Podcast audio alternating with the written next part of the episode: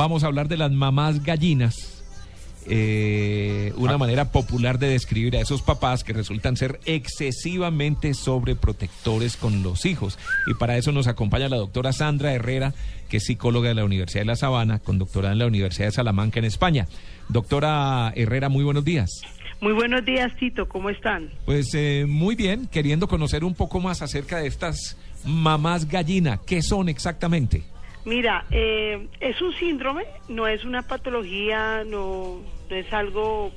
Sí se puede convertir en algo patológico, pero no es algo que esté diagnosticado en nuestro DSM-4, digámoslo así. Es las mamás y los papás de alguna forma, ¿no? No solo mamás, que son excesivamente protectores y que de alguna forma ellos transmiten ansiedad y miedo a sus hijos. ¿Qué quiere decir eso? Los inhabilitan en la solución de problemas. Normalmente los seres humanos traemos unos, unos patrones eh, generacionales que nos hacen transferir eso a nuestros hijos. No necesariamente tienen que ser papás miedosos, pero sí papás que de pronto en su niñez también fueron formados así. ¿Esto se, es muy común? ¿Se da mucho? Muchísimo. Eh, normalmente se da cuando son papás primerizos ¿sí? Eh, los papás primerizos normalmente quieren sobreproteger, inhabilitar y no darle autonomía.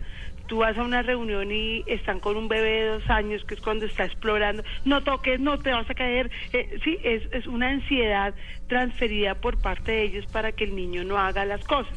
¿Qué es lo grave de esto? Lo grave de esto es que hace que el niño no sea autónomo en el desarrollo.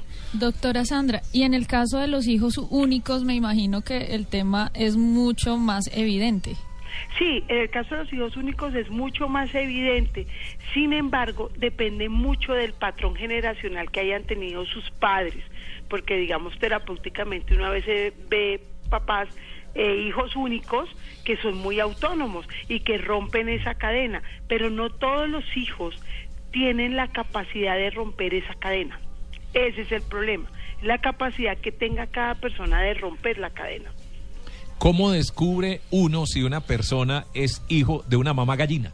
Uy, eso es bien difícil. eso es bien difícil y complicado y muchas veces son motivos de separación. ¿Sí? Porque son personas que se vuelven totalmente codependientes de la aprobación de su mamá. y su mamá opina sobre todo. si compra, si no compra el mamito. conoce como el mamito. Es decir, ser, ser hijo de mamá gallina sigue siendo para el resto de la vida. Mm, sí, si no rompe esa cadena o no se consigue una persona que lo acompañe a lo largo de su vida a romper esa cadena, porque pues si yo no tengo las habilidades, pero tengo una pareja que me, lo, me puede ayudar y apoyar, pues la puedo romper sin dejar de amar a mi mamá.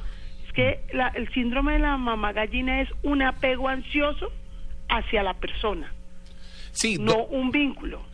Yo hacía referencia también, eh, doctora, a, bueno, a esas amarres que se le dice, ¿no? En, la, psicología, en donde uno trata siempre de no darle esas, esas, esas cuestiones personales al, que viene, a su hijo.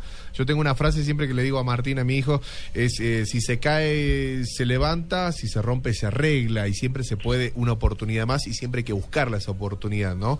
Eh, ah, y, y sumando a esa, a esa pregunta que hacía Tito recién, ¿Es verdad? Leí por ahí que hay algunos hombres que buscan en sus parejas más más gallinas. Sí, totalmente, porque quieren seguir nutriendo ese patrón de conducta que tienen. ¿Qué es lo grave en eso, Diego? Señora. Que su, que su esposa se vuelva la mamá. Mm. Eso es lo grave. Y muchos que no se casan, es porque también no encuentran ese prototipo que ellos quieren. Pero el patrón es súper claro que se vuelven una persona codependiente afectiva y solución de problemas. Cuando tienen un hijo es impresionante cómo le transmiten los miedos. Hmm.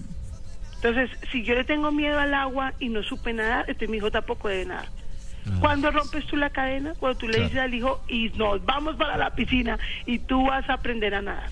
Bueno, entonces yo yo soy hijo de mamá avestruz, porque... ¿Por qué mete la cabeza?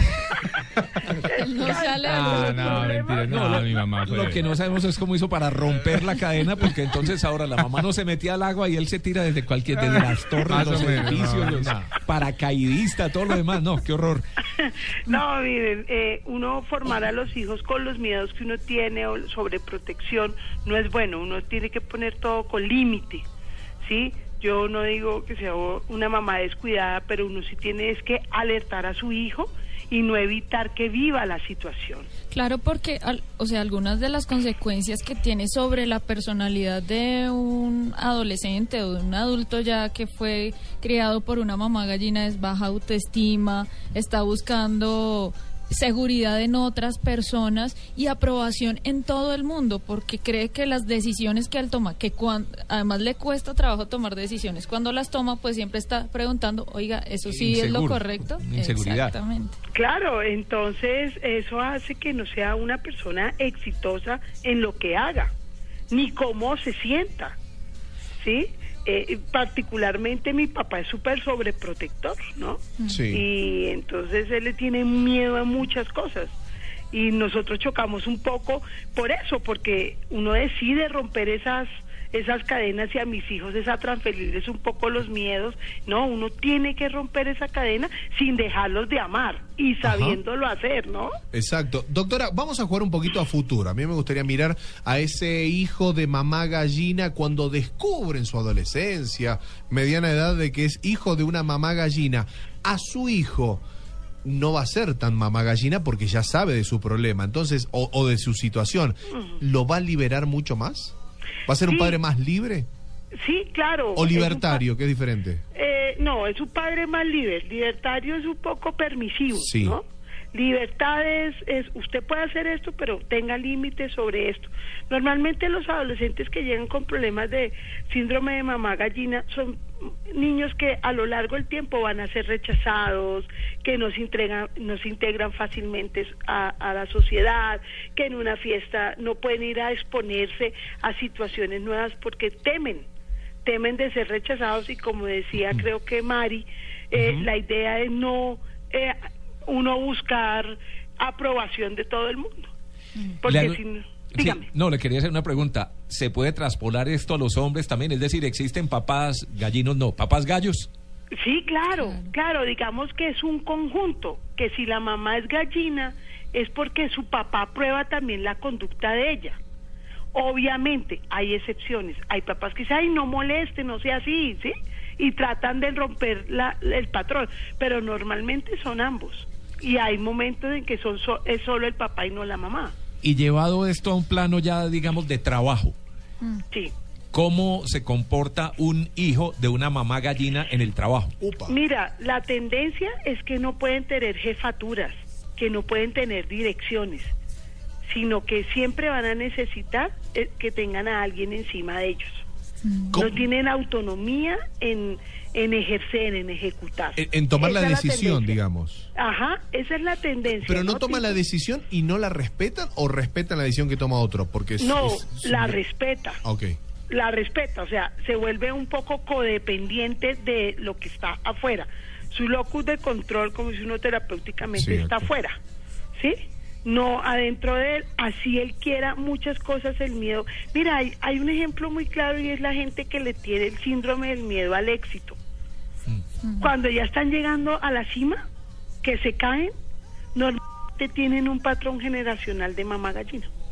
Y uno puede desmamagallinizarse, es decir, Es una buena frase. claro, Uy, uy, uy, uy. uno puede Ese término está buenísimo. lo pensé mucho, uno puede salir de ese problema con la ayuda de un psicólogo, por ejemplo. Sí, de un psicólogo obviamente es importante porque es una ayuda profesional de orientación, pero lo más importante es que tú tomes la decisión, determines cómo la haces y tengas disciplina en hacerla, ¿no? Y- Pero y- es que tomar sí, una decisión, se, pues, o sea, se menciona como de- fácil, pero pues es, tomar una decisión es casi que tomarla todos los días. Entonces yo creo que ese ese término de Tito sí cabe pues perfectamente porque como como qué consejos o, o qué ayudaría para que eso realmente se pudiera hacer para Mira, para dejar el- eso atrás. El primer consejo en serio es uno darse cuenta de tomar la decisión. ¿Y cómo tomas tú la decisión? Cuando tú empiezas a ejecutar y andar en el camino y las cosas no te empiezan a salir. Cuando fácilmente un síndrome de mamá gallina te termina en un ataque de pánico porque eres inhábil para solucionar las cosas. normalmente uno decide romper ese síndrome cuando uno siente ataduras. Sí, Lo que pasa es que nuestra generación es muy diferente. No, y no solo eso, nuestros padres. Y no solo, sino que le puede traer problemas con la mamá de la que ha dependido toda la vida. Ah, no, obviamente. Normalmente hay rompimiento por un tiempo con ese ser, pero no de dejarla de amar, sino mientras uno monta la estructura de lo que uno quiere para su vida. No, es que el problema es la mamá que entienda eso difícil, te dejan de hablar, te manejan culpa, ah. muchas cosas, ¿no? A mí me decían, doctora, que, bueno, primero tomar la decisión y asumirla es mucho más importante. Eh, entonces, hacer, hacerse cargo, digamos, de lo que uno asumió. Ahora, estas parejas, ¿no? Cuando, por ejemplo, supongamos que esta mamá gallina se casa con, con un papá, no sé, estándar y demás, es, esta, este problema de pareja se podría trasladar al hijo, ¿no?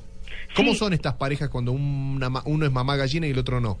Tienen, eh, mantienen fricción constante. Ajá. Porque el uno normalmente es no, estándar, como dices tú, libre, y ella es totalmente miedosa. Entonces es, no te sientes ahí, te vas a caer. Y él, pero déjalo, pero déjalo. Entonces son las parejas que tú en visita ves todo el tiempo como si estuvieran peleando.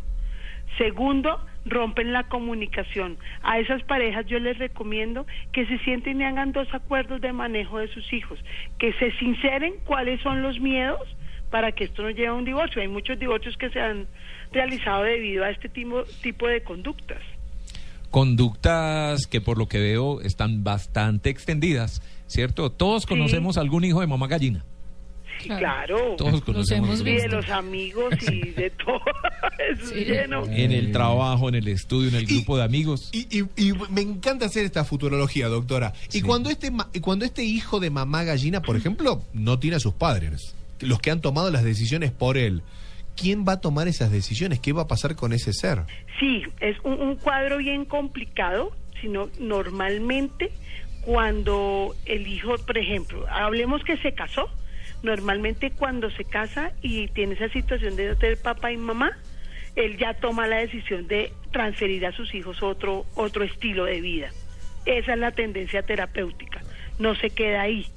El problema es cuando la mamá persiste y él no tiene la capacidad de ponerle límites a la mamá. ¿Sí? Porque es que eso es difícil, ponerle límites a la mamá, porque prácticamente a veces las mamás se sienten agredidas. Entonces hay que saber cómo hacerlo. Muy bien, pues nos queda bastante claro el tema, nos damos cuenta que es más común de lo que parece eh, y como decía, todos conocemos algún hijo de mamá gallina y conocemos muchas mamás gallinas. Le agradecemos mucho a la doctora Sandra Herrera, psicóloga de la Universidad de La Sabana, por eh, explicarnos y por ilustrarnos acerca de este tema tan interesante. Muchas gracias. No, muchas gracias a todos por invitarme y lo que necesiten.